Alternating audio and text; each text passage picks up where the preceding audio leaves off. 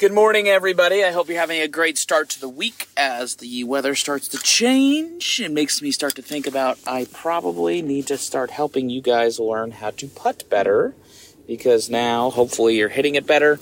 You're probably hopefully starting if you guys have been grinding on your swings since maybe oh, I don't know, middle of December because you took a little time off. Some of those changes hopefully are starting to take shape and feel a little bit more natural, but now you're going to be hitting greens and you need to know how to putt. So, let me talk to a little bit about how to create a practice plan for your putting. So, the big question is this How do passionate golfers like you and me maximize our potential and build consistency without having to try a new tip every time we hit the links? That was the question, and this is the podcast that will give you the answer. My name's Kyle Morris, and welcome to Stock Shot Secrets. So, with your golf swing, it basically kind of goes in three sections. It goes, uh, you want to start working first and establish good contact. Then, after you do contact, you want to establish a proper club path or swing plane. Then, after you do that, then you work on your face control.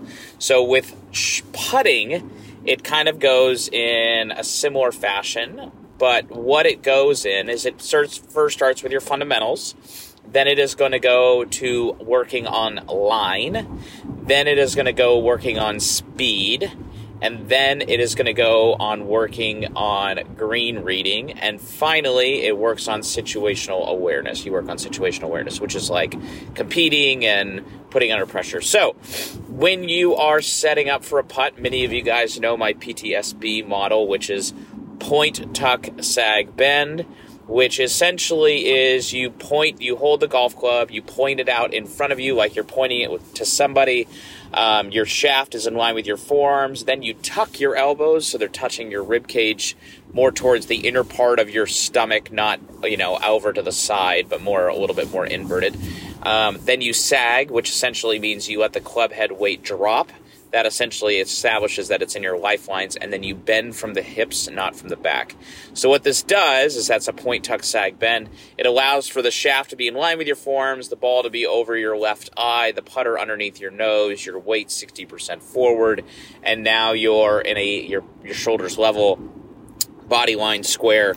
It allows you to make, you know, what would be a neutral putting setup across the board. So now you need to work on your start line. So start line 93% of where the ball starts is because of the face angle at impact, right? So that face control with putting is like really, really important. So now that we've established that the putter is sitting more in your lifelines, that's going to minimize the amount of rotation that you have in the club face. So that's why it's very important for you to have it right in the, in the in the correct spot in your hands, for the shaft to be in line with your forearms, so on and so forth. But for your putting stroke, right, what you're trying to do is you're trying to essentially in putting, the way that you could articulate is you're almost this way in all of golf, but especially in putting, you're really trying to take your influence out of the stroke. Like, we don't need any of your energy or your willpower or whatever you want to say in the stroke. We need to let the stroke just do what the stroke wants to do based upon gravity and physics.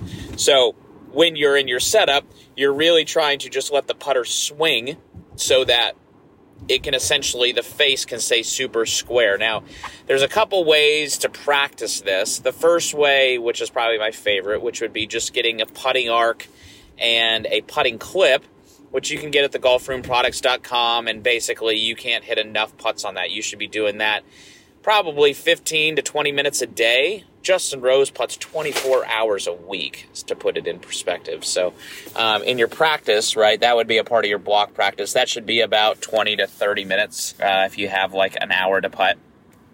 Then, um, another way to do it would be what we call the prayer drill. That's where you basically put your hands together like you're praying, and then the middle fingers are going to go on the side of the shaft and you're going to try to keep that face super, super stable and feel that suspension point kind of like essentially where the grip would point to, would be kind of pointing right at your heart or just to the left side of your heart, basically your left side of your chest, um, logo side of your chest. And then you're just trying to keep that suspension point there. That would be a second way. And then the third way, which I really enjoy, is basically called hammer and nail, where you kind of put the ball a little bit more forward if you have like a normal you know, Scotty, Cameron, Newport two putter, and you're going to see it when you when you turn the, the club head, right? So you're kind of hitting it with the toe of the putter you can really, really see that face moving around, right? So it kind of feels like it's a hammer and a nail. So that's another third way to kind of practice it. There's a lot of value in that drill, um, which maybe we can talk about later.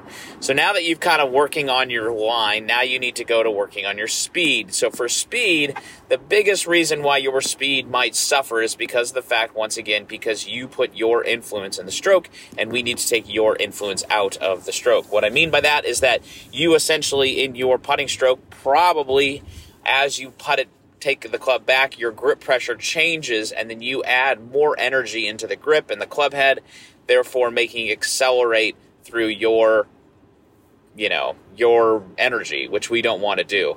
We want the club to just fall onto the ball. So the best way that I think to practice this is put a club two feet behind the hole, and then from the hole take three gigantic steps, drop a tee then take two more steps, drop a T, and then two more steps and drop a T. Then you're going to go back to that first tee and you're going to try to get three out of three balls past the hole short of the bar. And while doing that, you can do it one of two ways. Either hold the putter with only four fingers, meaning you only get your thumb and your pointing finger, or you do it with a super, super, super, super, super light, consistent group pressure. I'm talking like zero out of 10. The goal is this is that you're probably going to have to feel like you're making a much larger backswing than you're normally accustomed to. And that is because your backswing is normally very short. You increase the pressure in your hands and then accelerate it or hit it in your downswing, which is not ideal. So if you can do that and you can go three balls past the hole short of the bar, then you're going to go to level two. You're going to get level two where you go three ball bar three balls past the hole short of the bar. Then you go to level three, three bars, three balls past the hole short of the bar, and that would be a good way to work on your speed. Okay, so now we need to work on green reading. So green reading, this is a whole long discussion, which I'm going to go into a lot of this um, in my Stock Shot Club, which will be airing on February 28th. So you can tune into that. You can go to stockshotclub.com and register for that if you want. But green reading essentially what happens is you need to figure out how to one feel the ground beneath your feet but probably more importantly learn how to use your eyes properly. So most players i think it's what's the percentage? It's like 85 83% or something of human beings are nonlinear meaning they see the world through curved lines not straight linear lines so when you're reading the putt from behind the ball and you're like, okay, it's a cub outside right, that's you reading it linear, which is wrong. What you need to be doing is having most of your read come over the ball, which therefore allows your brain to see what a proper shot looks like, which allows you to enter your motor cortex, which therefore allows you to see curve lines. So really try to get in the habit of like when you're over the before you're over the like putting the ball down, like when your ball marker is on the ground try to read the putt while standing over the ball marker, like pretending like the ball marker is a ball, and see like the grain of grass that that ball has to kind of roll over to get itself to go into the hole. This would be kind of reading it non-linear. From there, now you can hit the ball on line. You have good speed. You have you know how to green read, and now you can play a game, which you can learn. You know you got a bunch of games inside the golf room everywhere but, you know, whether it's 15, 15, 15 or Star Drill or Hurricane or whatever it may be, but you need something to build pressure. So this is kind of a simple way of creating a, a practice plan for your putting. Hopefully it helps, but it gives, gives you some framework um, if you know if you want.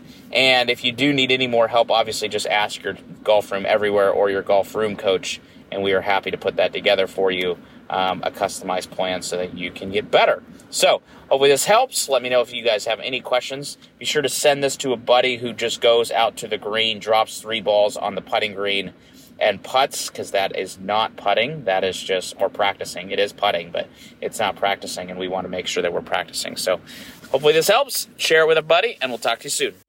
Hey guys, it's Kyle again, and I just opened up a brand new text line so that you guys can um, basically text me all of your questions. I'm going to be spending about 10 to 30 minutes every day answering these questions. So stop what you're doing and send a message to this number, area code 614 541 1988, right? And I'm going to be answering these questions. And just when you send it, when you send that text message, just say hello. And then I'm going to text you back. You can save my number. Then you can text me anytime, any question that you may have. And then um, we can just stay communicate. We can stay connected through this texting line. And through this texting line, I'm also going to be giving away free swag. I'm going to be telling you about new video series that are coming up or anything that might be happening inside our community. So stop what you're doing. Text me at 614 541 1988, and I look forward to texting with you guys soon.